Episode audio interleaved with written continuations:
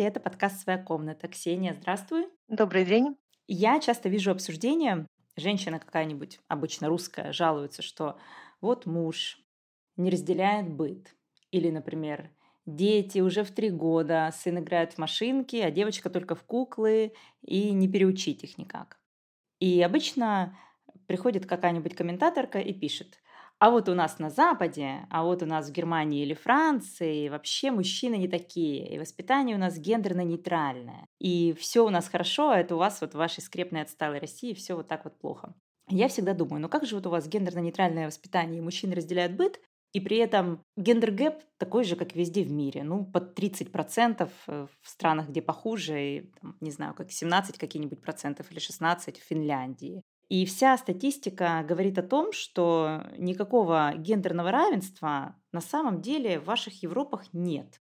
Я совершенно согласна. Как человек, который живет как раз в Германии, у меня обратная история. Я часто вижу, что русскоязычные женщины говорят, ну вот у вас там в Германии, во Франции, где-то еще у вас там совершенно нет никакого патриархата. А те женщины, которые живут здесь, в Европе, и которые знают эту ситуацию изнутри, они говорят, нет, вы как бы не понимаете, да, что это только видимость, а за этим красивым фасадом совершенно все то же самое скрывается. И очень трудно людей в этом убедить. В общем-то, поэтому мы решили провести этот выпуск подкаста, чтобы показать, так сказать, с помощью статистики, фактов и опыта живых женщин, каким образом патриархат работает а, в странах Европы, в том числе в Германии. И, на мой взгляд, он здесь даже иногда принимает формы гораздо более уродливые, чем э, на территории бывшего Советского Союза. Поэтому мы позвали сегодня к нам в свою комнату Тамару, которая живет в Германии. Здравствуй, пожалуйста, представься, расскажи пару слов о себе. Привет, меня зовут Тамара, я живу в Германии уже 12 лет, и первый раз я приехала в Германию в 1999 году. Потом я ездила сюда регулярно, и и когда ты просто приезжаешь в командировку, в гости, туристическими целями, ты не видишь многого.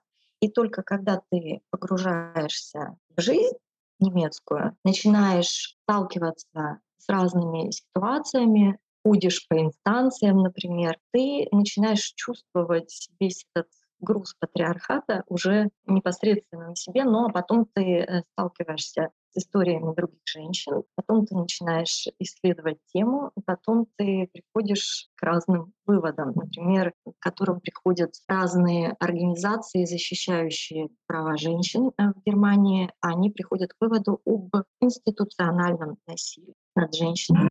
Ксения, я знаю, у тебя всегда много статистики э, на любой счет. Вот как раз статистика обычно показывает, что проблемы системные, что институциональные они. Давай ты расскажешь, что там в Германии с материнским штрафом, с гендергэпом. В конце концов, там есть легалайз. Очень интересно послушать. Легализована проституция, да. Ну, все, наверное, знают, что Германия в плане женских прав очень сильно отставала даже от Советского Союза. Женщинам разрешили иметь собственный банковский счет только в 1962 году. Играть в футбол профессионально в 70-м, а вплоть до 1977 года в Семейном кодексе ФРГ было законодательно закреплено, что функция мужа зарабатывать деньги, а функция жены мыть и готовить, стирать и выполнять весь обслуживающий труд, уход, присмотр за детьми и пожилыми родственниками. И если жена этого не делала, то ее могли вообще-то наказать. И это было поводом для развода. Сейчас в Германии проживает порядка 42 миллионов женщин, это на миллион женщин больше, чем мужчин. И, естественно, продолжительность жизни у женщин тоже больше лет на 5 примерно. По статистике, каждая женщина рожает где-то полтора ребенка, то есть, да, это такая статистическая игра. Но двух детей у нас нет на Германию у женщин. Женщины в Германии очень высокообразованы. У нас около 50 выпускников университетов и около 45% докторантов женщины. Но руководящие должности занимают в основном мужчины. Почти 90% профессоров в университетах – это мужчины. С 2016 года закон требует, чтобы 30% должностей заполнялось в крупных компаниях женщинами. И сейчас у нас в новом кабинете правящей коалиции 50 половина министров женского пола. При этом у нас уровень занятости мужчин составляет 84%, а у женщин практически на 10% меньше. И гендерный разрыв составляет 18%, причем на территории ФРГ он больше, чем на территории бывшего ГДР. Так получилось. Тамара, ты написала мне, что ты читала исследование, которое сравнивает величину всего дохода Можешь нам рассказать об этом? Величина дохода, когда сравнивается, когда приходит дело к пенсии. И дело заканчивается тем, что женщина опускается в нищету на пенсии. То есть она получает э, пенсии почти, сейчас уже не помню точно, но от 30 до 40 процентов пенсии меньше она зарабатывает. В итоге получает, чем мужчина. И по зарплате разрыв иногда получается тоже до 1000 евро. То есть женщина может получать за одну и ту же должность мужчины до 1000 евро зарплаты меньше. Это один из штрафов за материнство. Таким образом получается было вот это вот исследование, да, что обычно сравнивают статистически, да, этот gender gap мы сравниваем как бы вот только за этот период, допустим. Э, есть исследования, которые провели в том числе организации по защите женщин, защите женских прав, и они выяснили, что если сравнивать период в течение жизни, несмотря на то, что женщины живут дольше, но зарабатывают они наполовину меньше потому что они берут сокращенный рабочий день, они уходят в декрет, и, соответственно, вот из всех вот этих вот трудового пути, да, и за всю жизнь, допустим, условно, мужчина заработал себе 100 тысяч евро, а женщина заработала 50 тысяч евро, потому что у нее не было возможности больше работать, потому что она присматривала и за детьми, и за пожилыми родственниками. Я знаю, что в Германии самый высокий материнский штраф по Европе. И вообще нужно понимать, что материнский штраф – это такая системная штука. Это не то, что ты вышла из декрета, и тебе еще пару лет платят мало. Нет, вот тебе до конца жизни будут недоплачивать. То есть ты теряешь не из-за трех лет в декрете, как в России, или сколько там, сейчас еще поговорим об этом, в Германии, а ты в принципе теряешь деньги. И поскольку это, опять же, системная вещь, она распространяется и на женщин, которые не заводят детей. Да, у них нет материнского штрафа, но они тоже будут получать денег меньше, просто потому что они женщины. И в Германии, естественно, тоже это есть. Я хочу еще здесь добавить, что это будет очень хорошо, если женщина еще и вернется на работу на ту же самую позицию, с которой она уходила до того, как она ушла в декретный отпуск. Но а чаще всего так бывает, что эта позиция требует полной занятости. Женщина детьми не может уже быть полностью занята, поэтому она ищет варианты, где она будет занята только частично, или она будет работать на так называемых мини-джоб э, работах, то есть э, когда тебе платят 450 евро. И в эту работу предыдущую, которая у нее была, она уже может совсем даже не вернуться. Поэтому здесь так, например, распространены предложения, когда женщине предлагают участвовать в каких-то курсах, мероприятиях, тем, чтобы она именно что вернулась на предыдущую работу или из родительского отпуска, Родительский отпуск может длиться до 7 лет, но он не оплачиваемый. То есть женщина может 7 лет родиться с ребенком, при этом она теряет совершенно какие-то квалификации, потом ее на собеседовании будут спрашивать, ну а с кем будет э, твой ребенок, когда ты поедешь в командировку? Или ну а что, у ребенка-то сопли уже не бегут, и какие-то такие вопросы. И при этом, при этом, почему 7 лет, вот такой вот срок большой этого родительского отпуска, потому что детских садов недостаточно. И мы разговаривали предварительно с Ксенией. Ксения, ты статистику можешь какую-то назвать? Или, или просто я скажу, что можно ребенка записывать уже тогда, когда ты еще беременна, да, там второй триместр, например, ты уже э, записываешь ребенка в сад, чтобы у тебя было место для садика. А сколько месяцев оплачиваемый декрет? Вот в Москве, ну, в смысле, в России, такая у меня оговорка хорошая получилась. Я просто хотела сказать, что в Москве есть даже, например, курсы для женщин в декрете, для тех, у кого прописка в Москве. То есть Сергей Семенович беспокоится о том, чтобы экономическая единица женщина поскорее для Москвы вернулась зарабатывать день. И в садик здесь более-менее приемлемо, легко устроить ребенка. Я хотела спросить, во-первых, сколько месяцев декрета, а во-вторых, э, в сад, я, насколько понимаю, там не полный день, поэтому мать не может работать полный день. То есть у них нельзя, как у нас, в 7 утра привести, в 7 утра забрать. Совершенно верно. Сад до пяти вечера. Но ребенка нужно уже забирать э, без 15 и в половину пятого. То есть, когда я приходила, например, без пяти пять, детей почти не было никого уже. И плюс не надо забывать, что половину из этого садичного времени ребенок будет болеть потому что иммунитетная система ребенка приспосабливается новым условиям. До этого ребенок был дома все время. Одни условия в садике в Германии очень сложно. Да, матери вынуждены приводить детей часто с температурой в сад. Вот смотри, я открыла статистику, и я могу сказать, что по Берлину В Берлине у нас 20% всех детей до 5 лет, они ходят в садик только до половины третьего дня, потому что только до этого времени садик обеспечивает их пребывание. То есть до 5 это еще типа это еще хорошо. Обычно до половины третьего. Всего в Германии в садик ходит 47% детей, потому что нету мест, нету э, возможности матерям устроить ребенка в садик. У нас в Берлине детей записывают в садик, когда женщина еще беременна, кто-то записывает, кто-то, когда ребенок только родился, но это не гарантирует тебе никакого места, потому что я знаю кучу людей, которые реально ходили буквально ногами по садикам и умоляли детей взять. Э, в каких-то землях, э, как известно, Германия у нас не округа, а земли. В каких-то землях процент детей, посещающих садик, еще ниже. Например, в Баварии всего 36% детей ходят в садик. То есть получается, да, что 64% матерей сидят дома, ухаживая за детьми. Да, и возвращаясь к вопросу о том, с какого возраста, с трех лет, дети могут ходить в сад только с трех лет когда ребенок может ходить в сад с года, как во Франции, такого здесь нет. И, соответственно, декретный отпуск распространяется до трех лет, но оплачиваются только первые полтора года, по-моему. Там уже дальше у тебя вот до семи лет ты можешь потом сказать, что да, ты была вот в этом отпуске, родительском отпуске по уходу за ребенком. А разделяют ли отцы декретный отпуск? Разделяют. Но это прям такие единичные случаи, что просто все аплодируют стоя. И памятник из пластилина можно поставить там, за такие единичные случаи. Есть опять-таки э, смотрят, где выгодно, чья зарплата будет выше, э, зарплата матери или зарплата отца. Но это понятно уже, что каждая семья будет смотреть, э, соответственно, что им удобнее. Было исследование в Шпигеле. Шпигель — один из э, основных журналов, а здесь в Германии два таких э, журнала. Это Шпигель Фокус, и третий менее по значимости — это Штерн. Так вот, Шпигель проводил такое исследование, хотят ли отцы заниматься детьми. Да, мы хотим заниматься детьми, ответили 84% мужчин. Например, играть с ними, гулять. Да, конечно. Я бы тоже хотела только играть и гулять. Да, сидеть с ними дома, ну нет, я бы хотела зарабатывать деньги, ответила 90% мужчин. Я бы хотела зарабатывать деньги. Я бы не хотел, чтобы отцовство каким-то образом влияло на мою карьеру. Вот это ответ.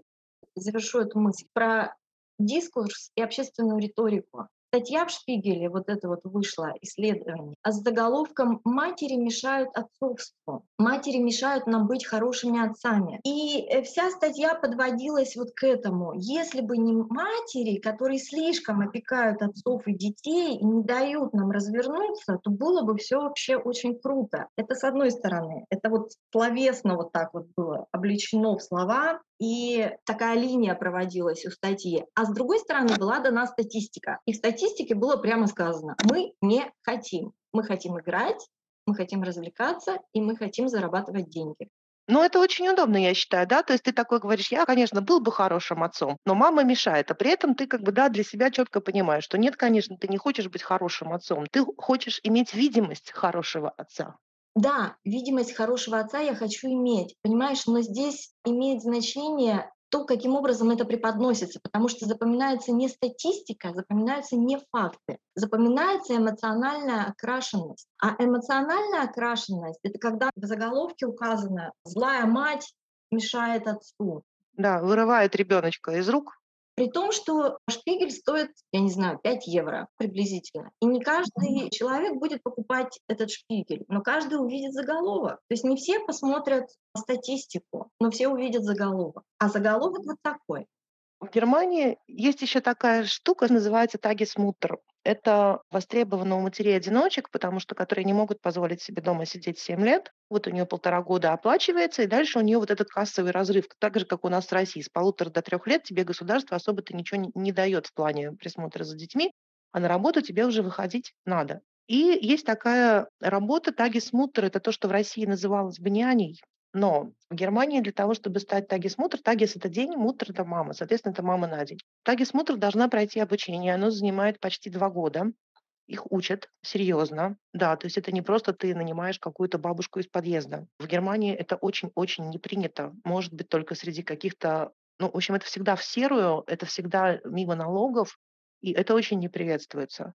Предполагается, что если ты ответственная мать, то ты отдаешь сертифицированный таги-смутр. А если ты отдаешь какой-то бабушке из подъезда да, за денежку мимо налоговой, то на тебя может пожаловаться твой бывший муж и сказать, что ты безответственно относишься к воспитанию их вашего общего ребенка.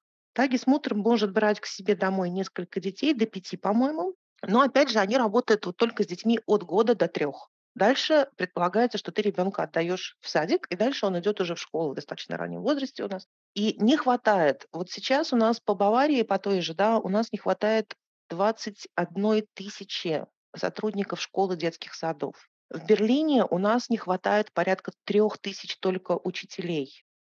И эта ситуация усугубляется тем, что много очень беженцев приезжает в Германию каждый год, в этом году особенно много. Школьное образование в Германии обязательно. У нас нет такой функции, как домашнее образование, у нас нет экстерната. Все дети в Германии обязаны ходить в школу.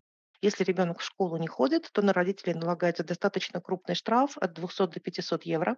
И в итоге он начинает иметь дело со службой опеки, которая говорит, что, ребята, вы безответственно относитесь к своим родительским обязанностям, и мы будем на вас налагать разнообразные санкции. Но учителей не хватает, и сейчас сложилась такая очень странная ситуация практически во всех крупных городах, что дети есть, а школы для них нету. Сейчас вот германское правительство решает эту проблему. Не знаем пока, чем это кончится. Школа скоро начнется. Но, в общем, проблема присмотра и заботы о детях, она очень актуальна для Германии. Очень. А неужели учителям мало платят? Мало. Как и весь обслуживающий труд, учителям, медсестрам, санитаркам, персоналу, который работает в домах престарелых, платят не очень много. Три тысячи. Но это не самая высокая зарплата в Германии. Это вообще не самая высокая зарплата. И не хотят идти. Почему? Потому что это очень сложный труд. Здесь очень много разных людей с разными, здесь по-немецки миграционсhintergrund, то есть э, с разным бэкграундом. А теперь я немецкое слово объясняю английским словом, у которых свой разный багаж. Часто родители у них приехали из разных стран, и это очень, очень трудно интегрировать в школе. Плюс э, надо понимать, что здесь учителя, они не педагоги, они преподают свой предмет.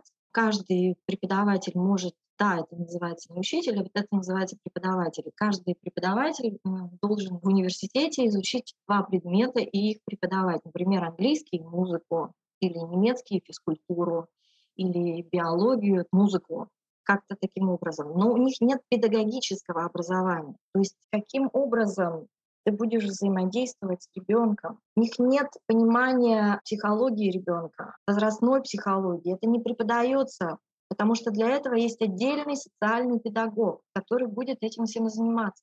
Соответственно, обычному преподавателю очень трудно в школе, и никто не хочет туда пойти. У нас весь прошлый год, позапрошлый тоже, когда начался ковид, в Германии же тоже все перешли на дистанционное образование. Но это обязательное дистанционное образование. То есть ты не можешь сказать, у меня не было интернета, и поэтому мой ребенок не мог присутствовать сегодня на уроке. У тебя опять же будут проблемы со службой опеки, потому что ты как родитель безответственно отнесся к тому, чтобы обеспечить ребенку связь с преподавателем.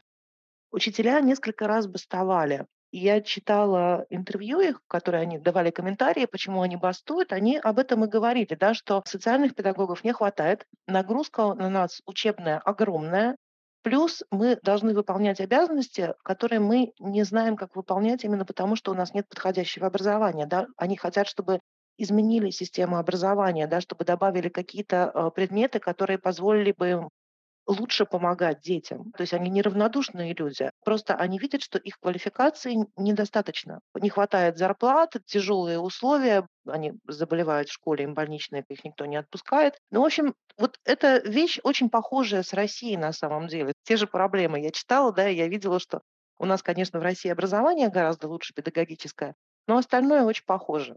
Огромное количество бумаг, которые надо заполнять, проблемы с родителями, ну, в общем, все родное.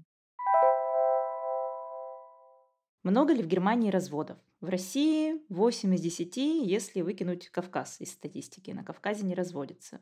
А так в среднем 8 из 10 пар разведется. А в этом году вообще какая-то чудовищная статистика недавно поступила о том, что количество разводов намного превышает количество свадеб. Что с этим в Германии? Какие условия опеки над детьми, если совместная опека? Что с алиментами, если алиментный фонд? Как все это устроено? Охотно ли отдают э, отцам или матерям, или что вообще, что там, э, есть ли какое-то движение за права отцов, эти движения сейчас как грибы везде появились с тех пор, как матери хоть немного смогли начать отстаивать свои права в судах. Я, как всегда, со статистики начну. В Германии не очень разводятся. Тут женщины чаще становятся вдовами, потому что мужчины умирают раньше. Согласно статистике, две трети браков заканчиваются смертью супруга. В России они заканчиваются разводом, а здесь они заканчиваются смертью. Больше того, у нас количество разводов ежегодно снижается. То есть даже когда был коронавирус, немножечко поднялось, но потом снова вернулось на прежний уровень. То есть у нас количество разводов все время снижается, но надо понимать, что в Германии развод это совершенно не то, что в России. В России ты платишь сколько? 400 рублей, по-моему, сейчас ты платишь, да? И в лучшем случае ты через три месяца свободно, в худшем, ну, год это может занять, но тебя разведут все равно. В Германии процедура развода гораздо более сложная. Это связано с тем, что у них не было, как в Советском Союзе, вот этого периода избавления от религии, и религиозные настроения очень сильны. И они во многом определяют все законодательство, которое относится к браку и детям. Мы говорим вообще о том, что в Германии религия не отделена от государства. Она присутствует везде. Теперь я поняла, почему аборты, ну не то чтобы запрещены, но я знаю, что нельзя, даже как в России, насколько в России усложненная процедура доступа к аборту. Я знаю, что в Германии еще хуже, что в Германии права человека начинаются с зачатия. Если вы хотите оба развестись, вы оба хотите развестись, представим себе идеальную ситуацию, вы друг другу опротивили, и вы согласны развестись вместе. Вы подписываете желательно у нотариуса договор о том, что вы теперь проживаете раздельно и не делите кров и постель. Это официальная формулировка. У вас не должно быть совместного крова, совместной еды и совместной постели. Вы можете жить в одной квартире, но у вас должны быть разделены все счета. Вы должны питаться раздельно. Вы не должны делить кровать, вы не должны заниматься сексом. И вот этот год вы должны так прожить. Если один из пары говорит, я хочу развестись, а второй говорит, нет, никуда я тебя, родная, не отпущу, то вам надо прожить вот в таком виде три года. И женщина должна доказать, что она не готовила еду, она не занималась сексом, тогда даже если вторая сторона возражает, тогда это дело пойдет уже дальше в суд. Но ну вот от одного до трех лет займет только процесс вот этого раздельного проживания. Вы разделите налоги, вы будете платить их каждый отдельно.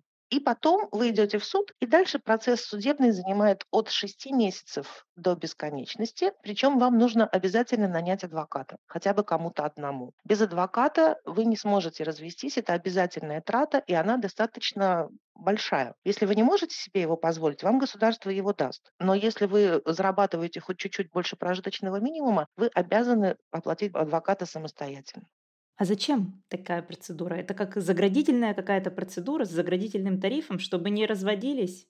Про адвоката я скажу так. Для того, чтобы люди покупали юридическую страховку, например, это 20 евро приблизительно ежемесячно ты платишь. И да, у тебя потом будет этот адвокат, который будет тебя представлять в суде, и э, страховая переймет э, все расходы по суду. То есть нужно будет платить судебные издержки. Это достаточно высокие судебные издержки и несколько тысяч евро. Надо понимать, что такая страховка у тебя должна быть уже заключена. И минимум должно пройти от трех месяцев до полугода перед тем, как ты решишься на развод. Потому что если ты захочешь вот сегодня развестись и завтра купишь страховку, то страховку уже не переймет у тебя адвокат. А расходы на адвоката какие?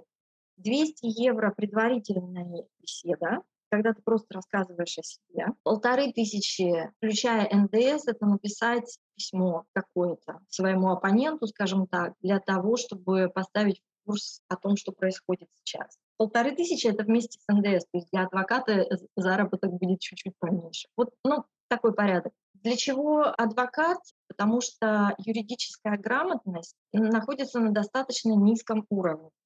Потому что правило такое, у нас бывший партнер может подать заявление о разводе в суд только через адвоката, сам ты не можешь. Это система такая. Можно брать адвоката, можно не брать адвоката, можно самому подать в суд. Не буду спорить по этому вопросу. Есть и другие прецеденты, просто скажу так. И достаточно низкая юридическая грамотность еще в разных областях наблюдается, поэтому есть такое. Ну, мы имеем просто вот идеальное слияние да, патриархата и капитализма. Патриархат говорит, мы женщину из брака не отпустим, а капитализм говорит, хорошо, мы отпустим, но это будет очень дорого и очень долго. И здесь мы приходим к следующему моменту. Это хорошо все, когда у вас нет детей совместно в браке. От года до трех э, вы можете развестись, если у вас нет совместных детей. А дальше начинается самый ад для женщины и начинается та самая расплата, помимо денежной, когда у тебя просто могут изъять ребенка за то, что ты его слишком сильно любишь, или за то, что ты не хочешь договариваться с отцом, потому что отец ребенка избивал тебя, потому что отец ребенка тебя насиловал, или отец ребенка издевался над своим ребенком, и ты хочешь оградить своего ребенка от этого кошмара и ужаса. И тут вот начинается самое страшное. Женщина разводится по понятным причинам, одна из которых — это насилие в семье.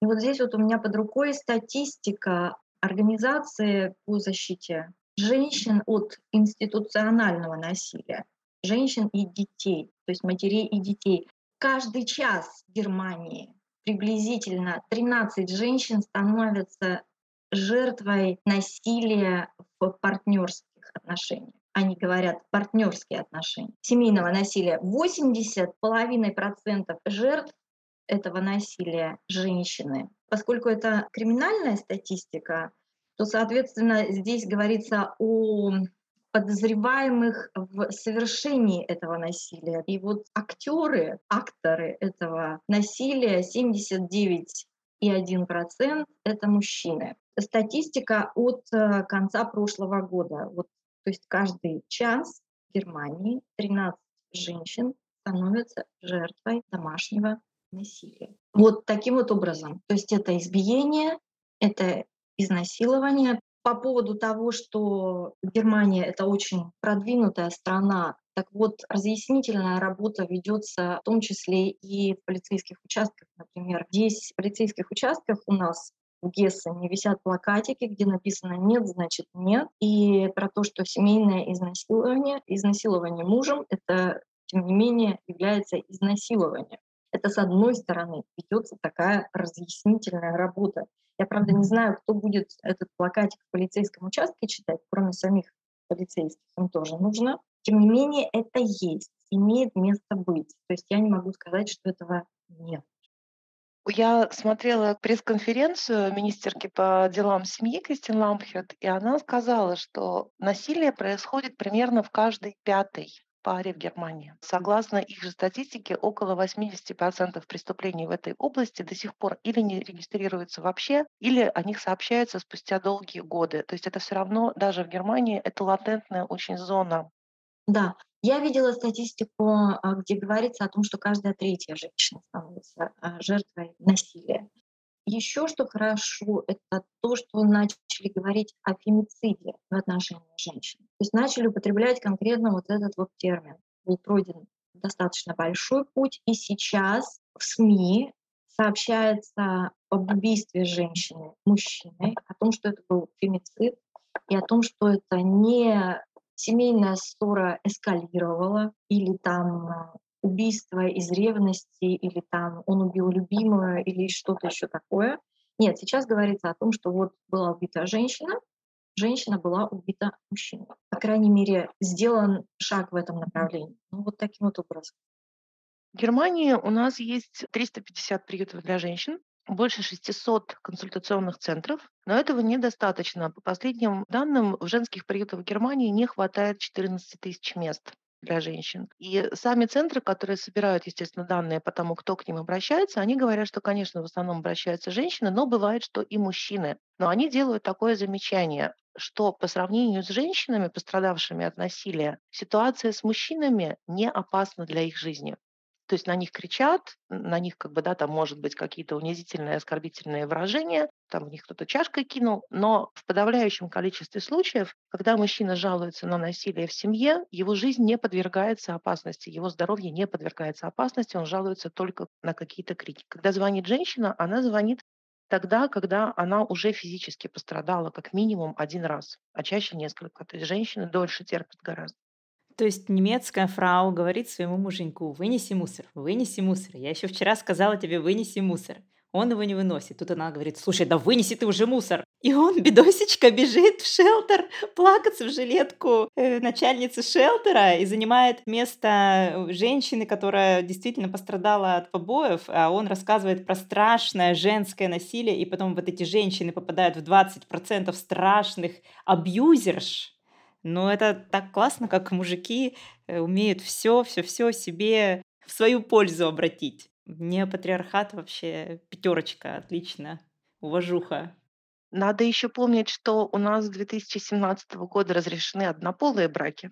Раньше в Германии не было именно такой формы, как брак. Можно было зарегистрировать однополое, так называемое гражданское там, товарищество, партнерство. Но с 2017 года у нас э, наконец-то можно уже жениться. И, соответственно, часть насилия происходит в однополых семьях между мужчинами, и там оно, конечно, гораздо более жестоко. Как всегда, мужчины всегда инициаторы этого. Я хочу сказать, что это не проблема феминизма. Когда два мужика бьют друг друга, это проблема не защиты прав женщин. Просто ремарка. У нас есть еще такая вещь в Германии. За счет того, что у нас много мигрантов, то существует проблема, которая практически никак не произносится в России, хотя в России она тоже есть, но в Германии она озвучивается, и есть много социальной рекламы на эту тему. Это принудительные браки. У нас каждый год примерно порядка 500-600 принудительных браков пытается зарегистрироваться, которые, как бы, да, все-таки полиция предотвращает это дело, но мы не знаем, сколько все-таки их в реальности происходит. И 93% пострадавших – это девочки и женщины в возрасте от 16 до 21 года. И примерно в 80 случаях это э, семьи, у которых мигрантское происхождение, турецкие корни, балканские корни, много очень выходцев из мусульманских семей. Сирия, Марокко, все эти страны. Да, эта проблема есть, они знают, показывают социальную рекламу. Я в кинотеатре регулярно ее вижу, когда я прихожу кино посмотреть, да, как бы часто очень показывают. Есть горячая линия для женщин, которые могут стать жертвой принудительных браков. Но очень часто девочек просто везут в Турцию погостить к бабушке или к дедушке, или на какой-то семейный праздник, и там ее выдают замуж насильно, и она уже не возвращается в Германию по поводу семейного насилия. Эти женщины, соответственно, будут реже сообщать о семейном насилии. Здесь мы говорим о цифре темной, да, цифра. А вот этой вот темной неизвестной цифре, она вообще не поддается никакому приблизительному даже исчислению. Мы можем только экстраполировать эти цифры. Например, если мы возьмем число женщин с э, бэкграундом мигрантским и экстраполировать ту статистику, которая есть уже в наличии. Возвращаясь к разводу, женщина, пережившая насилие в семье, женщина, которая столкнулась с насилием в отношении своего ребенка в семье от мужчины, она не получает поддержку. То есть я просто буду говорить вот просто так, вот сухо и не эмоционально, потому что если я буду говорить эмоционально, то я могу улететь вообще то у нас будет подкаст э, плакальщиц трех. Так что да, давайте факты, цифры, все сухо.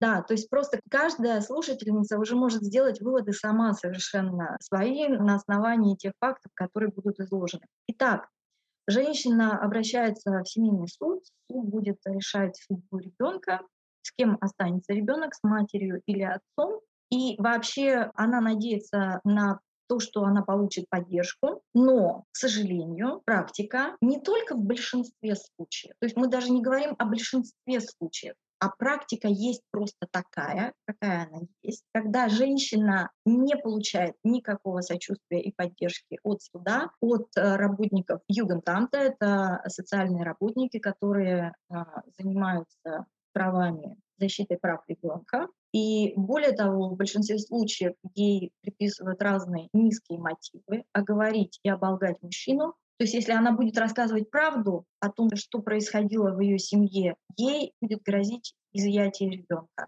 Такие процессы, когда ребенка из семьи изъяли, это начиная от малыша грудничка, малышки-грудничка и до ребенка дошкольного возраста в основном, и школьного возраста до 12 лет. И такие процессы, когда ребенка мать пытается вернуть обратно в семью, они могут длиться годами, до 18-летия ребенка. И вот здесь вот у меня есть очень интересное письмо адвокатки. Было сделано исследование социологом Хаммером, доктором Хаммером в апреле этого года, в апреле 2022 года, где он на основании тысячи дел проводит исследование о том, каким образом работает семейный суд, сделал совершенно определенные однозначные выводы, что суд решает не в пользу матери, что есть определенный совершенно политический заказ, скажем так, да, на то, чтобы права отцов были защищены и права матери, и, соответственно, права ребенка не защищать. Эти выводы были сделаны совершенно однозначные. Исследование получило определенный резонанс, скажем так, определенный резонанс, потому что оно не было никаким образом нигде рекламировано. Если бы мне об этом исследовании не рассказала Ксения, я бы про него не знала, хотя я рассматриваю разные источники и слежу за этой темой регулярно. Исследование получило определенный резонанс, и разные специалисты и специалистки отреагировали на это исследование. В частности, на это исследование отреагировала адвокатка из Гамбурга, Кристиана Кнак-Вихман, которая занимается как раз вот семейным правом соответственно, высоко оценила исследование доктора Хаммера. И что она здесь вот говорит конкретно в своем письме? Немецкие судьи, пользуясь тем, что такие суды проходят вне а, зоны внимания общественности, то есть они закрыты, эти суды, они отказываются от э, правоприменительной практики, от законов и занимаются идеологическими решениями.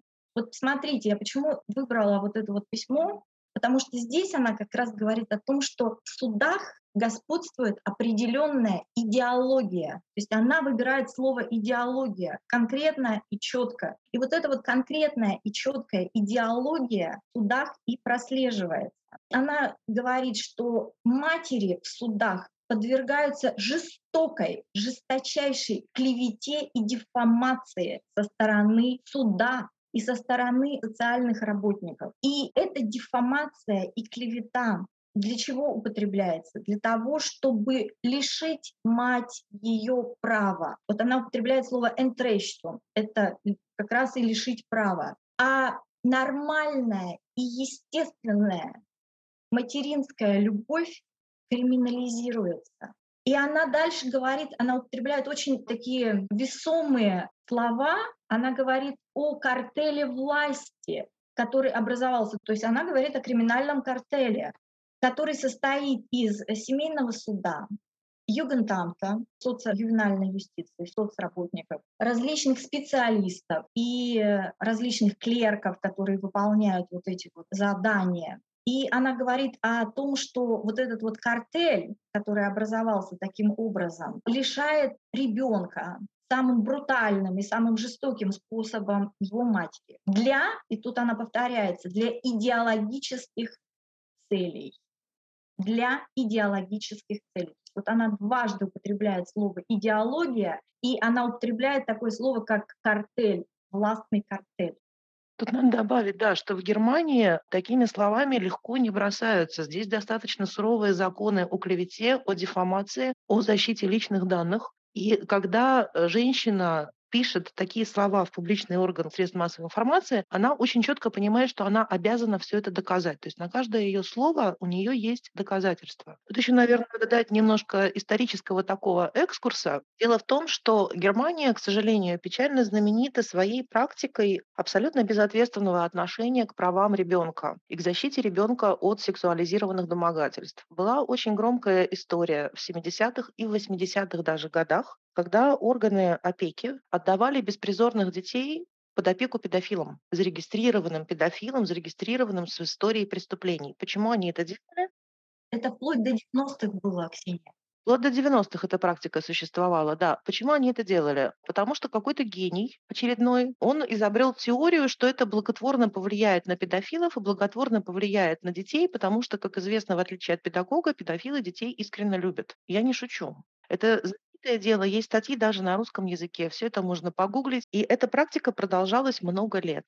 И только сейчас ее начали потихонечку осуждать, потихонечку осуждать. Но вообще такое отношение к детям, оно встречается да, до сих пор. В 80-е годы, когда стало больше разводов и когда женщины стали требовать себе опеку над детьми, подняло голову так называемое движение за права отцов. Оно не опирается ни на какие исследования, оно выдвигает такие же голословные теории, как вот про педофилов, но эти голословные теории очень рады слышать и судьи, и э, социальные работники, и они принимают их на веру. И вот в своем исследовании, о котором Тамара говорила, да, социолог э, Вольфганг Хаммер, он говорит, что сейчас в разводных делах во главу угла ставится не благополучие ребенка, не его хорошее эмоциональное состояние и физическое здоровье. Э, суды делают все для того, чтобы предоставить права отцам, только отцам. Ребенок никого не интересует.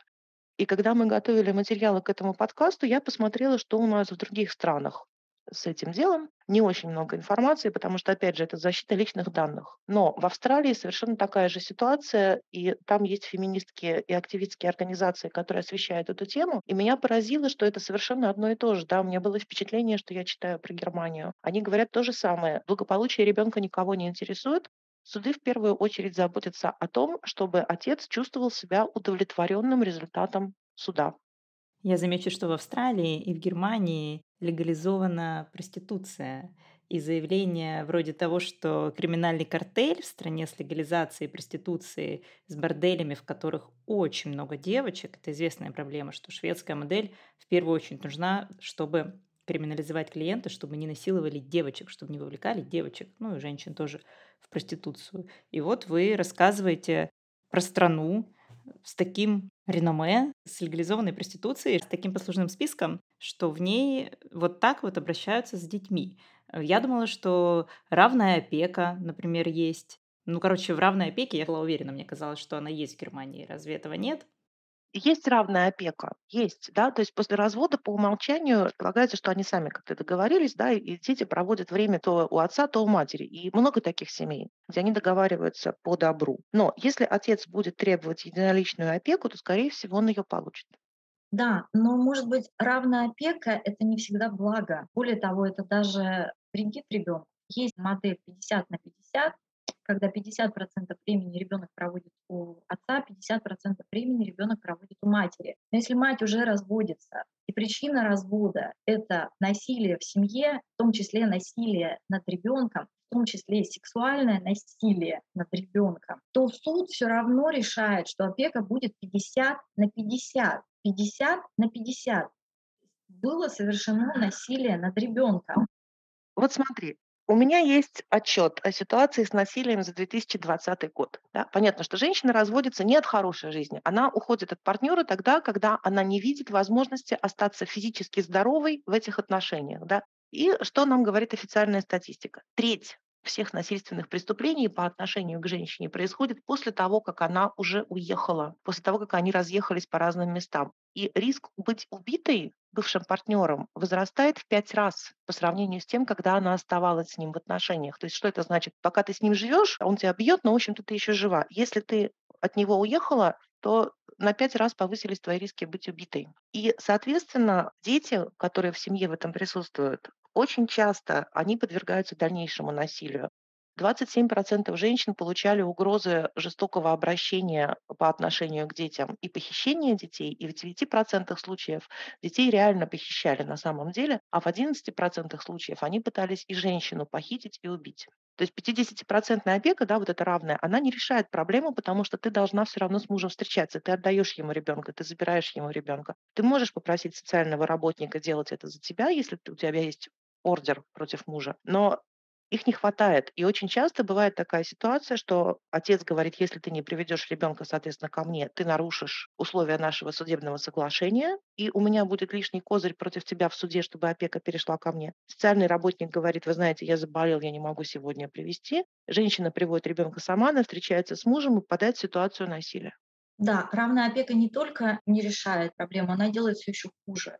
Помимо того, что у ребенка должно быть какое-то определенное место проживания, должна быть стабильность для того, чтобы психика нормально развивалась. Здесь этого нет. Более того, помимо того, что женщина встречается с бывшим насильником постоянно и ретравмируется, так ребенок должен жить с человеком, с мужчиной, с отцом, который до этого применял насилие к матери ребенка и к самому ребенку. И вот э, что говорит по поводу рассказов женщин. Женщинам не верится априори. То есть женщина всегда врет, чтобы очернить мужчину. У нас есть исследования 2014 года как раз по делам опеки. Да, то есть эти исследования проводятся регулярно. И они пишут, что более 50% экспертных заключений в судах по семейным делам имело явные технические недостатки. То есть их не должны были принимать к рассмотрению, но их все равно приняли. И когда дети жалуются на то, что отец во время встречи, свиданий и проживания совместного, он вредит им, да, что он их оскорбляет, он их бьет, то чаще всего эти жалобы не рассматриваются ни медиками, ни социальными работниками, ни психологами, потому что все они по умолчанию считают, что это неправда, что это мать научила ребенка говорить такие вещи. Но если мать, вот ребенок пришел у меня, допустим, от бывшего мужа, да, я вижу, что на ней какие-то синяки, она плачет, она говорит, папа не давал мне есть, да, там, папа меня обижал, папа меня чем-то кинул, я веду ее к врачу, прошу это зарегистрировать, веду ее к социальному работнику, и это Югендант начинает расследовать меня, обвиняя меня в манипуляции, в злоупотреблении и во вранье. Совершенно верно. Вот здесь у меня собрано несколько цитат от э, организации «Революция Белой Лилии», где женщины присылают цитаты вот как раз вот таких вот работников разных социальных. Вот здесь вот у меня, например, цитата от прокурорки. «Если бы он был виноват, он бы признался. Это по поводу заявления об изнасиловании. Я просто улетела на Плутон, поэтому не слышно мой ор, поэтому и кажется, что я молчу. Вы не можете оградить своего сына от опыта мобинга, алкоголя и наркотиков в школе, судья. То есть здесь мать хотела перевести ребенка в другую школу, судья сказала нет. Ну и что, что там вашего сына мобят, что там алкоголь и наркотики? Нет он должен пройти через этот опыт, говорит э, судья женщине, матери.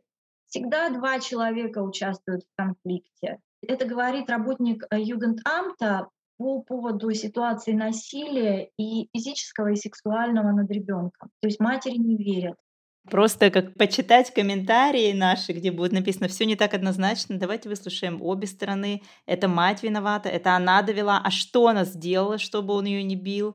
а почему она настроила детей против... Это просто вот классика комментариев русских кукусей. Золотые цитаты.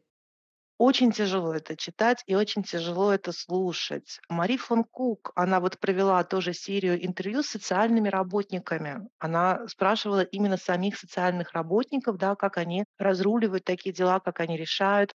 И они говорили такие вещи, они говорили, ну что вы, вот да, он бьет мать, он ее насилует, но он ответственный отец, он не бьет ребенка. Он не бьет ребенка, значит, он хороший отец. Еще одна цитата, тоже от Югендамта по поводу отца-педофила. Ну, у большинства мужиков есть педофильские фантазии они, как правило, до дела не доходят. Это очень малая часть, это буквально вот крохи. По поводу «мы идем за деньгами» вопрос. В этом же исследовании а, доктора Хаммера говорится о том, что вот эта вот вся индустрия, мы говорим о целой индустрии здесь, приносит ежегодно 2 миллиарда евро. То есть вот эти вот суды, изъятие детей из семьи и так далее. Часто ребенка из семьи изымают ночью, изымают вместе с полицией, выламывая двери совершенно брутальным способом. Или в пятницу я читала рассказы женщин о том, как это происходило. В пятницу из школы, когда уже конец рабочего дня, суд закрывается, у тебя не дают никаких документов на руки, ничего. У тебя просто крадут ребенка, увозят его в неизвестном направлении, и у тебя нет ничего на руках, ты не знаешь, куда идти, где спрашивать, что с твоим ребенком происходит. В большинстве случаев это совершенно здоровые дети во всех отношениях.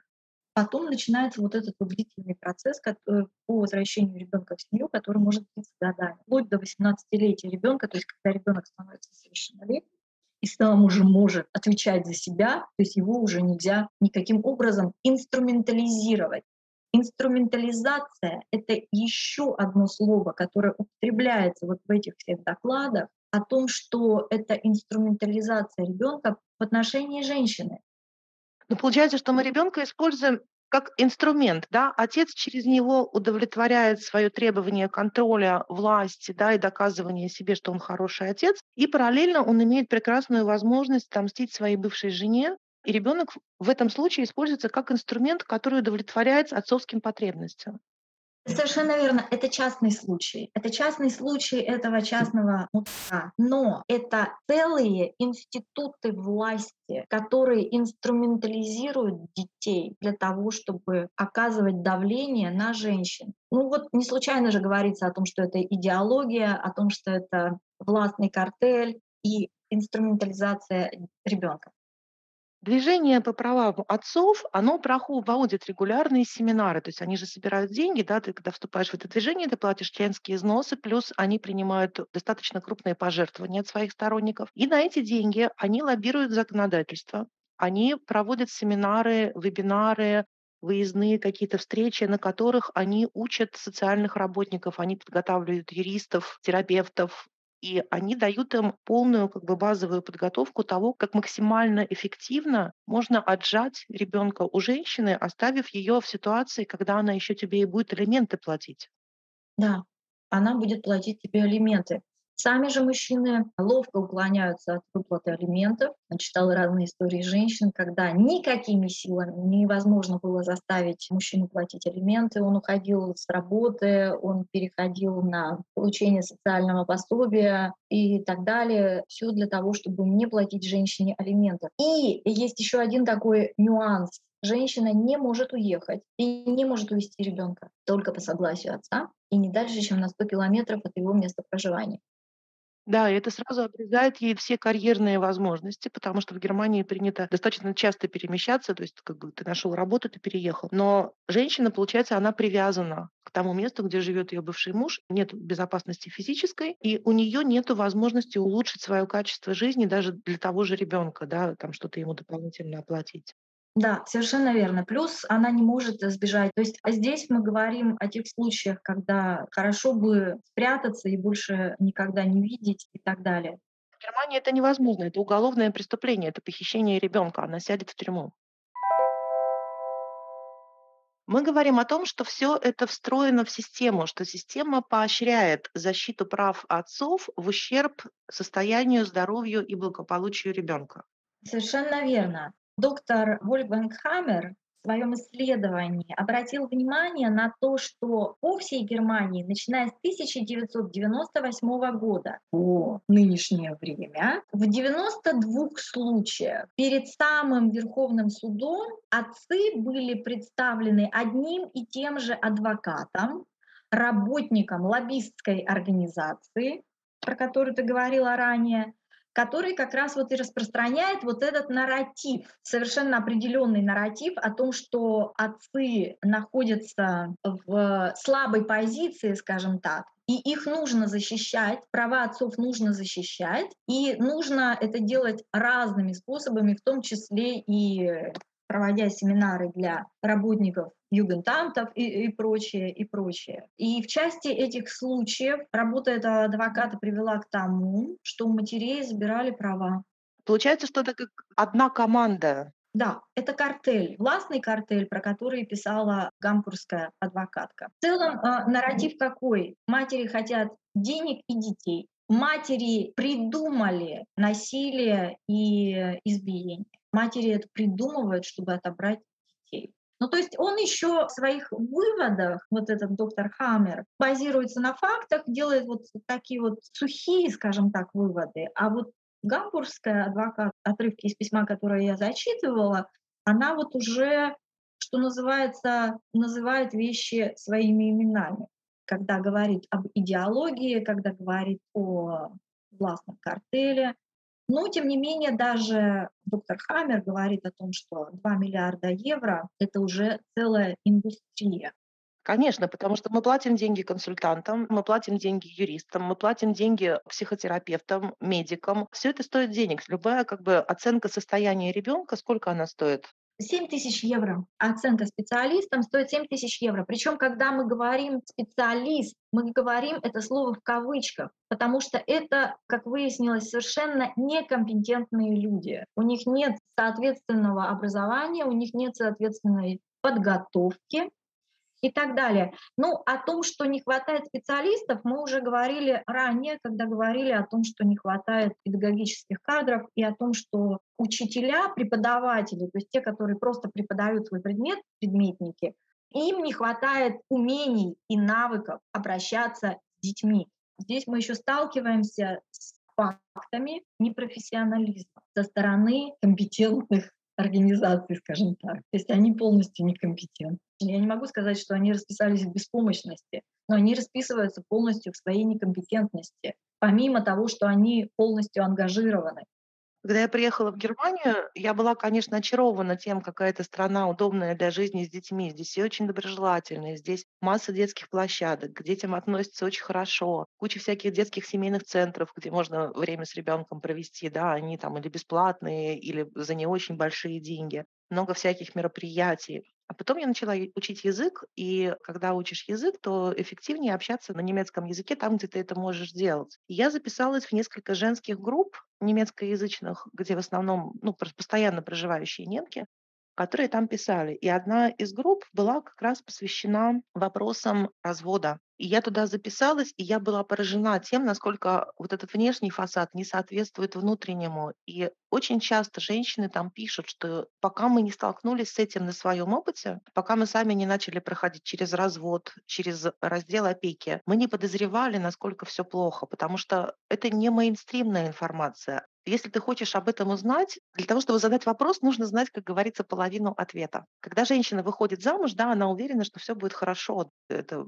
страна благоприятная для жизни с ребенком, да, феминизм, так скажем, победил. Они в это искренне верят. Потом они сталкиваются с ситуацией на своем опыте, и они приходят в группу и говорят, боже мой, но об этом нигде не пишут, об этом очень мало где говорят. Это нужно реально копать. В то время как национальные средства информации выходят с обложками, да, что плохие матери обижают отцов, в реальности все на самом деле по-другому. Но трагедия в том, что пока ты не столкнулась с этим лично, у тебя очень мало возможностей узнать об этом. И у тебя еще такой клэш происходит внутри, то есть та информация, которую ты получаешь извне, она с твоим опытом не коррелирует совершенно, и у тебя разрыв такой, шаблона происходит. Как так? То есть некоторое время еще уходит на то, чтобы осознать, что то, что тебе извне говорят, это совершенно неправда, совершенно не соответствует действительности. И на это тоже уходит очень много сил. И возвращаясь к началу, когда ты говорила о том, что а, разводов очень мало, это ответ на вопрос, это принуждение, это насилие, это институциональное насилие над женщиной и принуждение ее к браку. То есть я сделала вот для себя такой однозначный вывод. Я предлагаю вам и слушательницам сделать собственные выводы, но я делаю вот такой вывод была одна женщина, которая написала, что она прошла через чудовищный развод э, со своим мужем. В конце ей присудили опеку, но это заняло несколько лет, и очень мучительный был процесс. Он был очень жестоким человеком, он домогался к их дочери. И она написала, что ее дочь из этого вынесла одно очень глубокое решение. Если она когда-нибудь захочет завести ребенка, она обратится в банк спермы. Она не будет связываться с мужчиной, она не будет давать ему никакие права отцов, потому что цена ошибки в этом случае настолько велика, что рисковать просто-напросто опасно. Я думала, она сделала вывод, что она обратится в кошачий приют, заведет себе пару котов и вообще с детьми никаких дел иметь не будет. Женщины хотят ребенка. По-прежнему это один из дискурсов, несмотря на победивший в кавычках феминизм. Женщинам одиноким ей удочерять не разрешают. А мужчинам? И что с суррогатным материнством? Суррогатное материнство запрещено в Германии, и ты не можешь сюда привести своего удочеренного или усыновленного ребенка из другой страны. То есть вот это равноправие в феминизме, как его видят мужчины, что нельзя и женщинам усыновлять, удочерять, и мужчинам нельзя. А до этого можно было мужчинам, это было неравноправие. Поэтому давайте запретим и тем, и тем, ведь женщины тоже насилуют, ведь они такие страшные абьюзерши. Они были одинокие, да. Это поражение женское в правах, что сейчас нельзя одиноким вообще усыновлять никого, но раньше нельзя было только женщинам, а мужчина мог. Мужчинами я не интересовалась, но педофилам давали детей. Педофилам давали детей, понимаешь? Да ужасное. А, очень часто вот в этих судах по опеке, а, когда приводят выдержки, значит, из заключений, они пишут, что они никогда не пишут, что мать любит ребенка. Они пишут, мать испытывает патологическую страсть к ребенку. Они пишут, мать э, патологически привязана к ребенку, да, вот, то есть они всегда э, такие формулировки выбирают, которые подчеркивают, что женщина ненормальна что ее нормальная любовь к ребенку, ее нормальная забота, нормальная привязанность, что само по себе это не является чем-то нормальным, что у нее всегда это какая-то патология, безумие, то есть что-то нечеловеческое. Они подчеркивают, что Зигмунд Фрейд родом из Германии, и там его все еще помнят и пользуются его э, риторикой. Он из Австрии. Из Австрии? А, ну, знаешь ли, Гитлер тоже из Австрии. Кто это теперь помнит? Хотели еще мы про алименты сказать, потому что снаружи тоже все очень выглядит хорошо. Алименты платит тот партнер, который больше зарабатывает.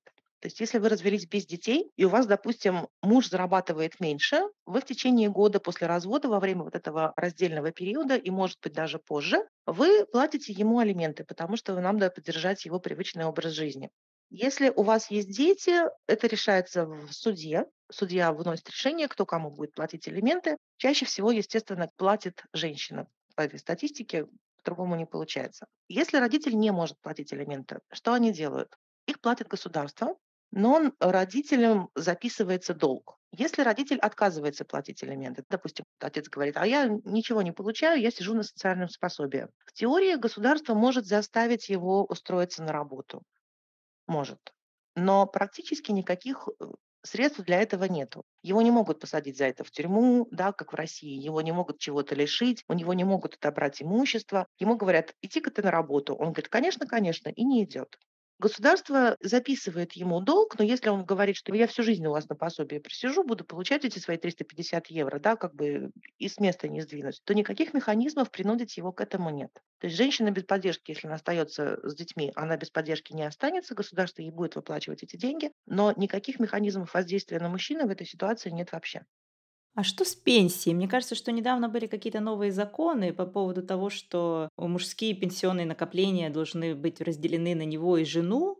По поводу пенсии у меня есть конкретный пример, когда женщина, испытывавшая страшное физическое насилие, муж избивал ее, выволакивал на улицу и избивал ногами и так далее. Потом поднимал говорил, ну все, хватит, пошли обратно. В течение нескольких лет он ее так избивал, она пошла разводиться. Я сказал ей, он у тебя меньше получал, чем ты.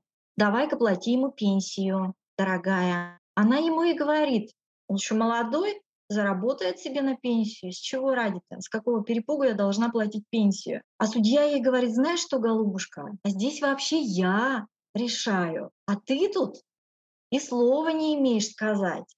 Ну ладно, я решаю, что он еще молодой, и что пенсию он сам себе заработает. На то мы порешили. А так она бы платила бы ему вот эту вот недостающую пенсию в течение нескольких лет, что повлияло бы потом на ее выход на пенсию, то есть она бы вышла на пенсию лет на пять позже, потому что у нее должен быть 40-летний трудовой стаж. Вот таким вот образом. Вот так вот это решает суд. Вот это вот помимо тех вот цитат, которые я приводила, вот это вот реальный диалог в суде. Вот так вот они разговаривают. Здесь я решаю, здесь я говорю, кто, что и как. Ты не имеешь права вообще ничего заявить. И протест ты свой тоже не имеешь права выразить.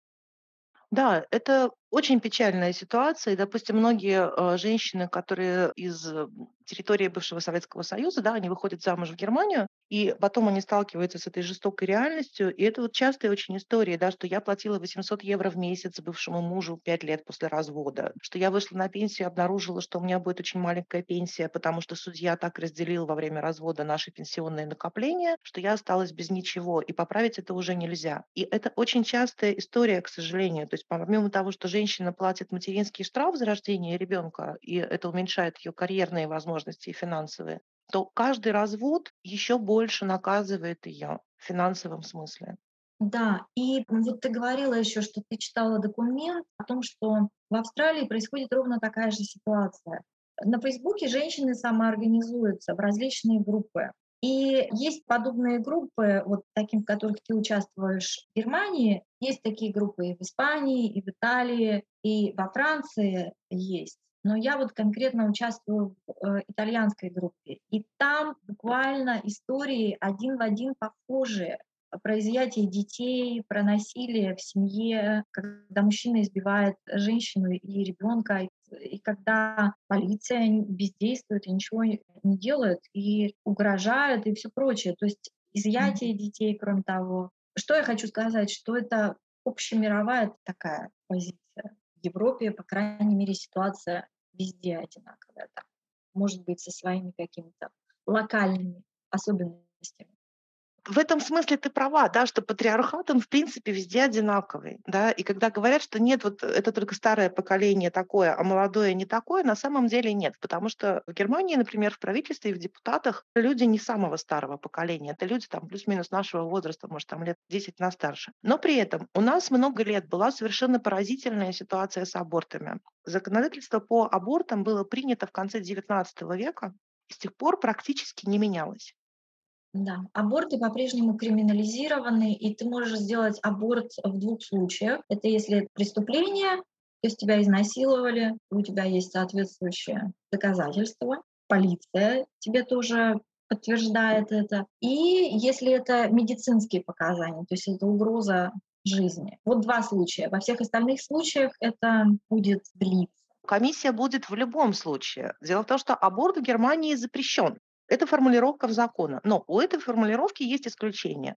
Значит, какие-то исключения, да, как Тамара говорит, изнасилование, жизнеугрожающее состояние матери по плода какие-то патологии. И третье, можно сделать аборт, пройдя комиссию и доказав, что рождение ребенка и беременность очень плохо повлияет на твое психологическое состояние. Страховка аборт не покрывает, ты делаешь его сама за свои деньги. Это стоит примерно 400 евро, вне зависимости от того, какой это аборт медикаментозный или э, с помощью каких-то операционных штук. Аборт делается до 12 недель.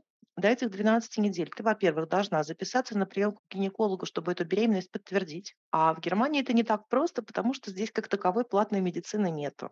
То есть ты не можешь заплатить какие-то деньги, пойти на прием к платному доктору и сделать все быстро ты встаешь в очередь, да, ты ждешь, ты должна найти того врача, который будет свободен в ближайшее время. И это не всегда просто, особенно в крупных городах. Ты идешь к врачу, он тебе подтверждает факт беременности, после этого ты подаешь заявление на эту комиссию, собирается комиссия, там присутствуют специалисты, врачи, психотерапевты, ты им доказываешь, что беременность э, и роды очень плохо скажутся на твоем состоянии. Допустим, они тебе это разрешают, дают тебе такое снисходительное разрешение, После этого происходит несколько дней тишины. Тебя еще могут заставить пройти какое-то обследование. И это тоже время. И очень часто бывает так, что срок, в который можно сделать аборт, просто пропускается. Ну, это какая-то медицинская комиссия, да, там до 12 недель. Совершенно верно. То есть Россия переняла лучшие практики западные в плане абортов. Для этого, как говорится, все и затевалось. То есть, смотрите, получается, в Германии легализовано изнасилование женщин за деньги, при этом ее, эту женщину могут там за 30 евро безлимитный тариф в будке насиловать куча мужчин весь день, но если она забеременеет, то аборт она делать не сможет, потому что эмбриончик важнее, важнее нее. Она, скорее всего, не сможет сделать аборт по двум причинам. В Германии 80% проституированных женщин в индустрии, они находятся на нелегальном положении. У них нет страховки она не может никому обратиться. Это раз. А два, это такая очень мрачная информация, к сожалению, но как бы если мы уж говорим о фактах, организации по защите прав женщин и по защите прав женщин-мигранток плотно изучают эту тему. И дело в том, что у многих мужчин у них есть кинг на беременных женщин. И очень часто сутенеры специально делают так, чтобы женщина забеременела, потому что так ее можно продать дороже. Есть ли в Германии Радфем, которые топят за шведскую модель, потому что вот слышно громче всех интерсекциональных и либеральных феминисток, которые кричат «это empowerment для женщины, дайте ей продавать изнасилование своего тела, ведь это так эмпауэрит ее». Есть ли у вас Радфем? Да, у нас есть Радфем, но не очень много. Они есть в каждом городе. И по поводу шведской модели, просто чтобы не было иллюзий, никто не знает про нее кроме Радфем. То есть когда я разговаривала с неким кандидатом в депутаты, его зовут Аксель Кауфман, ведущий партии, то есть он уже был депутатом и снова баллотировался и так далее. Вот я его спрашивала, а что шведская модель? Во-первых, у него были выпущены глаза, а во-вторых, он говорит, так женщины же сами хотят. Дело в том, что вот к этому состоянию, которое оно сейчас есть, общество шло долгие-долгие годы, десятилетия.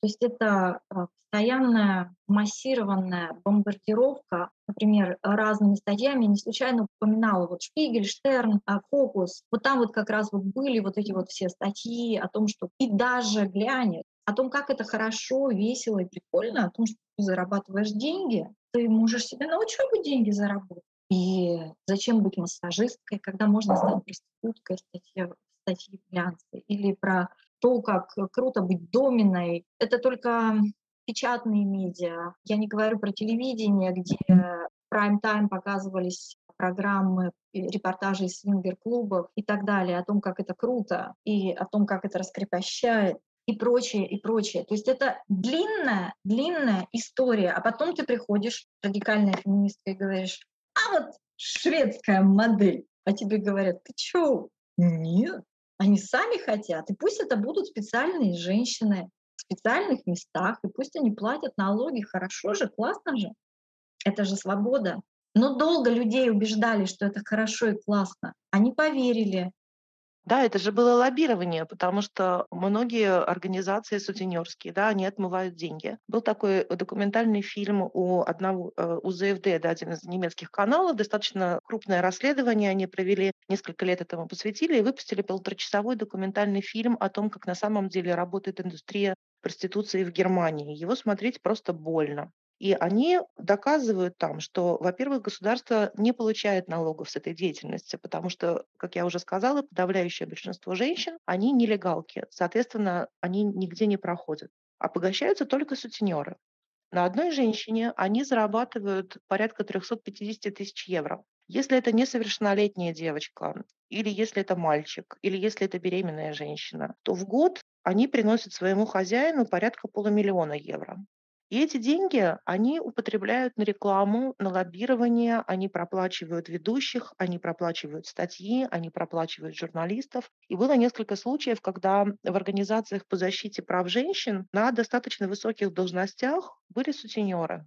Таким образом, они привлекали на работу мигранток, они говорили, вот я же из организации по защите ваших прав, давайте я вам помогу. И они вовлекали их в проституцию, пользуясь своим служебным положением. Это очень позорная страница истории Германии. Но она еще не закрыта, эта страница, она еще не перевернута. Абсолютно. Есть специалистка, доктор Ингеборге Краус, у нее сайт, посвященный тому, какие травмы женщина переживает, находясь в проституции. У нее есть открытое письмо, которое подписало более трех тысяч человек. Причем это не просто люди с улицы. Это врачи-травматологи, это полицейские, это адвокаты, это судьи. То есть это люди, которые по долгу своей службы постоянно имеют дело с преступлениями, совершенных в адрес проституированных женщин. Это письмо очень тяжело читать. Я часть его переводила на русский язык для фемподмоги. И врач-травматолог в том числе, он приводит перечень типичных травм для женщин, задействованных в проституции. Это невозможно читать. Я тоже его переводила. Да, угу. ну оно очень известное, да. То есть там заканчивается тем, что женщина испытывает боль постоянно и везде. То есть это вот после перечисления всех травм. Три абзаца типичных травм, да. И потом заканчивается тем, что она испытывает боль постоянно и везде. Страница не перевернута, и э, не перевернута, видимо, будет еще очень долго, как я боюсь, потому что общественное мнение вот таково, как я уже сказала, и э, эти люди уважаемые, всему прочему, сутенеры уважаемые, граждане общества. Надо это тоже понимать. Да, они приходят, э, они спонсируют всякие мероприятия, они э, жертвуют на благотворительность, их приглашают на всякие мероприятия очень важные, в том числе государственные. Все знают, что они сутенеры, и это не заставляет людей от них отворачиваться. Хотя те, кто туда вовлечен, они понимают, что скрывается за изнанкой этого бизнеса. То есть мы называем вещи своими именами. Это работорговцы. То есть вот эти вот работорговцы, уважаемые люди общества немецкого. Все. Вы знаете, Ингеборге Краус э, очень известная активистка. Я вот не могу сказать, что я особенно как-то специально интересуюсь этой темой. Я бы даже сказала, что я стараюсь беречь свою психику. И избегать этой темы. Но в мое инфопространство попадало ее имя. Я тоже читала какие-то ее отчеты, доклады, письма. И она рассказывала, что легалайз проституции на этот криминальный рынок действует как конфета Ментоса, которую ты бросил в Кока-Колу. Это просто взрыв э, криминалитета, денег, наркотиков, всех самых страшных черных бизнесов, работорговли, детской торговли. Она писала, что средняя продолжительность жизни в борделях 34 года. Можете себе представить? 34 года просто. Они вот даже не доживают, умирают. Ну, понятно, что там и героин, и все это, потому что невозможно выдержать как бы, только с полной диссоциацией тела и отключкой психики ты можешь это выдержать. И самое страшное, что при капиталистическом патриархате очень сложно вот этот маховик остановить. Потому что там такие завязаны гигантские деньги, и просто ты даже начинаешь думать об этом, что всем этим миллионам женщин надо дать какие-то рабочие места им нужна психологическая помощь, им нужна реабилитация. То есть я не помню, сколько там, миллион или там 400 тысяч, это какие-то гигантские-гигантские цифры. И вот больницы, которые завалены ковидными больными, где ты не можешь записаться к врачу, ждешь приема терапевта полтора года, и вот туда хлынет поток вот этих женщин. Как с этим всем справиться? Никак это невозможно. То есть вся остальная система не готова к тому, чтобы этих женщин из рабства освободить. Зато вся система уже давно заточена на деньги сутенеров, она живет на деньги сутенеров. И ты просто не можешь резко закрыть вот этот сектор. И поскольку вот из всего, что вы рассказали, в Германии, видимо, у женщины субъектности-то особой нет. И единственное, что остается женщинам, это говорить, не лишайте субъектности вот этих женщин, давайте вот они обретут субъектность в проституировании сутенерами. Это все очень страшно. Но дело в том, что, да, либеральный феминизм, интерсекциональный феминизм, они представляют нам женщину, вот то, что они называют секс-работницей, да, это женщина, которая занимается вебкамом, она оплачивает себе учебу, она три годика, значит, побалуется, и потом пойдет богатая и счастливая. Нет. Типичная женщина проституированная – это мигрантка, ей примерно 17-18 лет, она не знает никакого языка, кроме своего, у нее нет документов, у нее нет страховки, она не знает, куда обратиться, ее несколько раз в неделю бьют или насилуют. И в Германии не ведется отдельной статистики по травмам у проституированных женщин, по убийствам в их адрес. Причем меня совершенно убила причина, по которой этого не делается. Абсолютное лицемерие. Они сказали, что мы не делаем этого, потому что эта профессия и так стигматизирована, и если мы будем показывать реальную статистику травм и убийств, то это отвернет людей от того, чтобы идти в проституцию. Знаете еще, что страшно? Вот казалось бы, какая-нибудь женщина думает, это меня не касается, это меня никогда не коснется. Вот она живет в Киеве, в какой-нибудь хорошей квартире. У нее все хорошо всю жизнь, у нее богатые родители, и тут ей приходится бежать из разбомбленного города. И вот она прибегает в Германию, и где-нибудь ее вместо волонтера встречает сутенер, с каким-нибудь документиком на немецком и говорит, ну вот давай ты поживешь у нас, вот сейчас мы все оформим и все. И она попадает в это рабство. То есть ни одна женщина, пока существует вот этот вот легалайз проституции, она не застрахована от попадания в это рабство. И это очень страшно. Совершенно верно. Никто, никто из женщин не застрахован. Никто не находится в безопасности. И поскольку не находятся в безопасности женщины, соответственно, не находятся в безопасности и дети. То есть средний возраст вовлечения в проституцию — это 12-14 лет девочек. Средний. Средний возраст, да. Средний, то есть есть и младше, конечно. Да, да. То есть мы знаем, что и более маленького, э, меньшего возраста, и, соответственно, мы говорим здесь о торговле женщинами и детьми. Это торговля женщинами и детьми. На уровне государства, да. Совершенно верно, которая поддерживается на уровне государства. То есть тебе депутат говорит, ну а что тут такого-то? В этом нет ничего плохого, говорит депутат. Они же сами хотят. В 12 лет. Да, они сами хотят. Существуют, как Ксения уже говорила, разные правозащитные организации, которые хотят помочь женщинам и помогают им. Здесь только одно. Мы говорили про лоббистскую организацию и адвоката из этой лоббистской организации. Отличие этих правозащитных организаций в том, что там нет такого количества бабла. У нас нет денег, у женщин нет денег, и власти нет. И поэтому, да, организации существуют, но возможностей мало. Возможностей мало. Э, больше, чем у сутенеров, больше, чем у порноиндустрии, больше, чем у них ни у кого нет денег. Это ты просто воруешь ребенка или женщину, и все, вот у тебя, пожалуйста, средства производства, безлимитка, ты просто не вкладываясь, получаешь э, бешеные деньги, ты всем проплатил, и все. Это просто бизнес самый высокомаржинальный. Да, это прибыльнее, чем продажа оружия и продажа наркотиков, торговля людьми. Мы когда готовили этот выпуск еще в подкасте, сейчас, когда мы разговариваем, у меня все время такое, знаете, чувство вины, что мы рассказываем женщинам, нашим слушательницам ужасные вещи про страну, которая, в принципе, ну, она неплохая для жизни. Мне нравится тут жить. Но, тем не менее, если это слушать, да, то когда я готовила эти материалы, мне хотелось набухаться, пойти там что-то такое сделать нехорошее, потому что это было очень тяжелое впечатление. Я сижу и думаю, вот наши слушательницы послушают и никогда не поедут в жизни в Германию. И я ощущаю себя заранее виноватой за это. Но с другой стороны, мы же говорим правду. Просто эта правда такая, что она неприятная. Но она существует. Это те факты, та статистика, которую ты не знаешь, пока она тебе по голове не ударит. И лучше, наверное, заранее знать о таких вещах для того, чтобы как-то предупредить, да, не попасть в такую ситуацию, максимально себя от этого оградить, профилактировать. Совершенно верно. Предупреждена, значит вооружена. Лучше знать на берегу обо всем. Лучше знать, как оно здесь есть. И причем мы говорили о том, что в остальных странах Европы такая же картина. Что делают женщины для того, чтобы себя защитить? Они организуются в группы.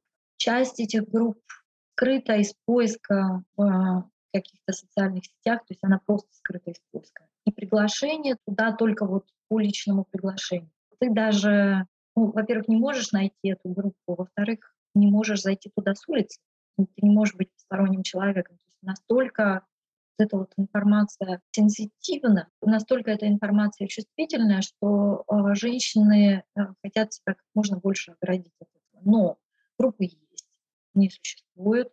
Это группы как взаимопомощи, так и существуют правозащитницы, которые тоже помогают женщинам.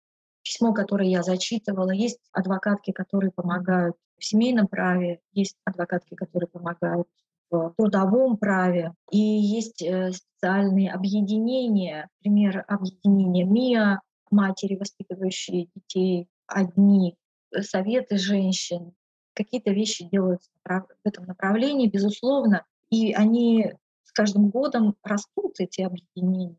Число участниц увеличивается, растет понимание того, что происходит.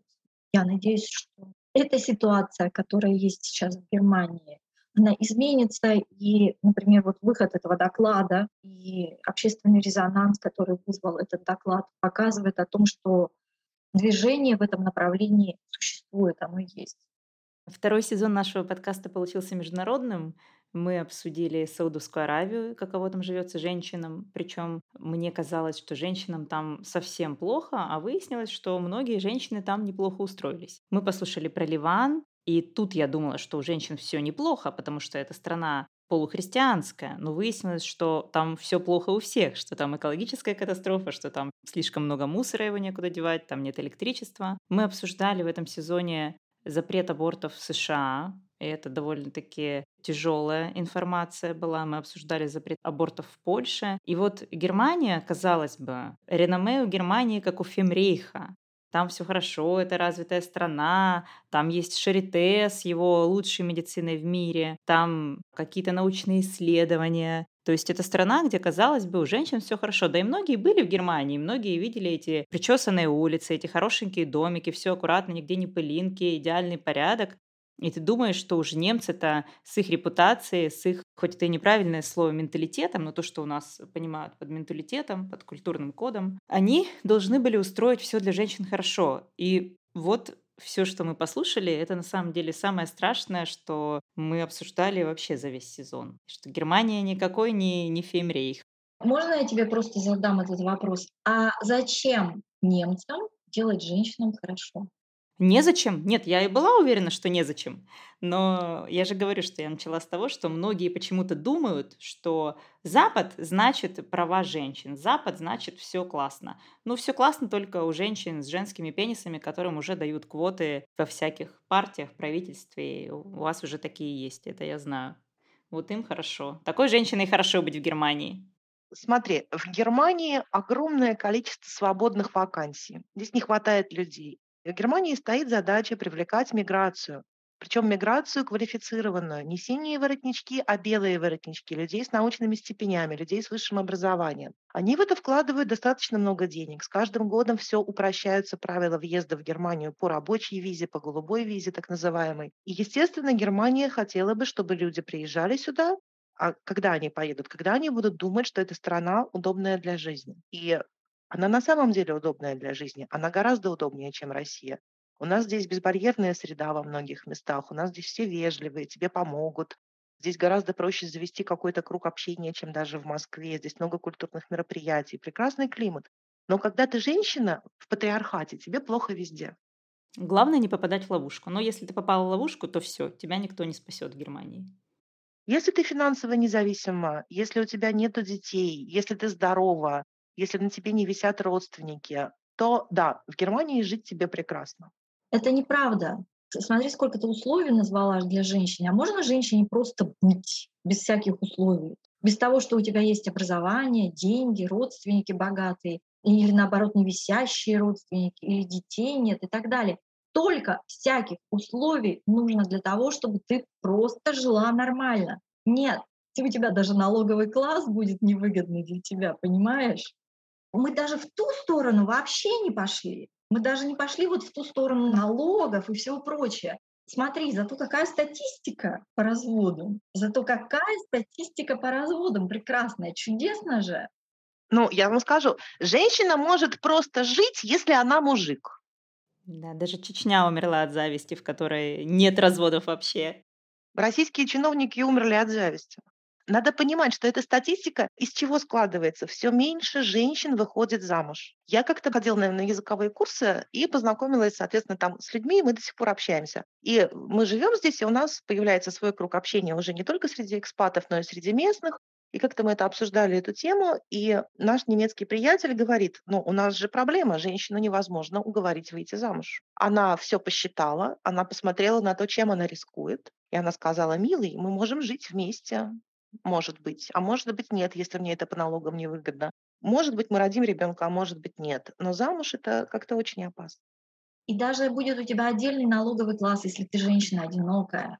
Отдельный налоговый класс, если ты женщина одинокая, но с ребенком.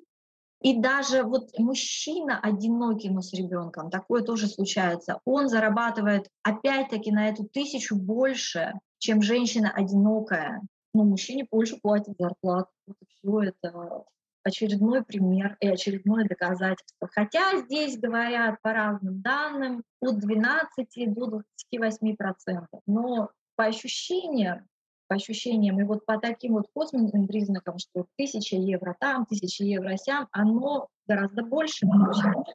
Ну вот они же посчитали весь трудовой доход, да, и получилось, что когда мы сравниваем на длинные дистанции, то женщина зарабатывает в половину меньше, чем мужчина. Половину. Да, и мы даже еще не говорили о том, что здесь э, и книжки выпускаются о том, что мужчина это не твое пенсионное обеспечение. То есть до сих пор, до сих пор вот выходят такие книжки, ну а что делать женщине? Ну ее отрезают от ресурсов, ото всех, со всех сторон, технично. И в Германии даже нет полей борщевика, чтобы когда радикальные феминистки придут к власти, они отправили бы всех мужиков на борьбу с борщевиком. То есть даже здесь э, Германии не повезло. Никаких шансов, никакого света в конце туннеля. Ну что, с вами был подкаст «Своя комната». Мы заканчиваем второй сезон. Следующий сезон будет очень интересный. Примерно через месяц он начнется. Услышимся в новом выпуске. С вами были Ксения, Наталья и Тамара. Спасибо, что послушали нас. Всего вам доброго.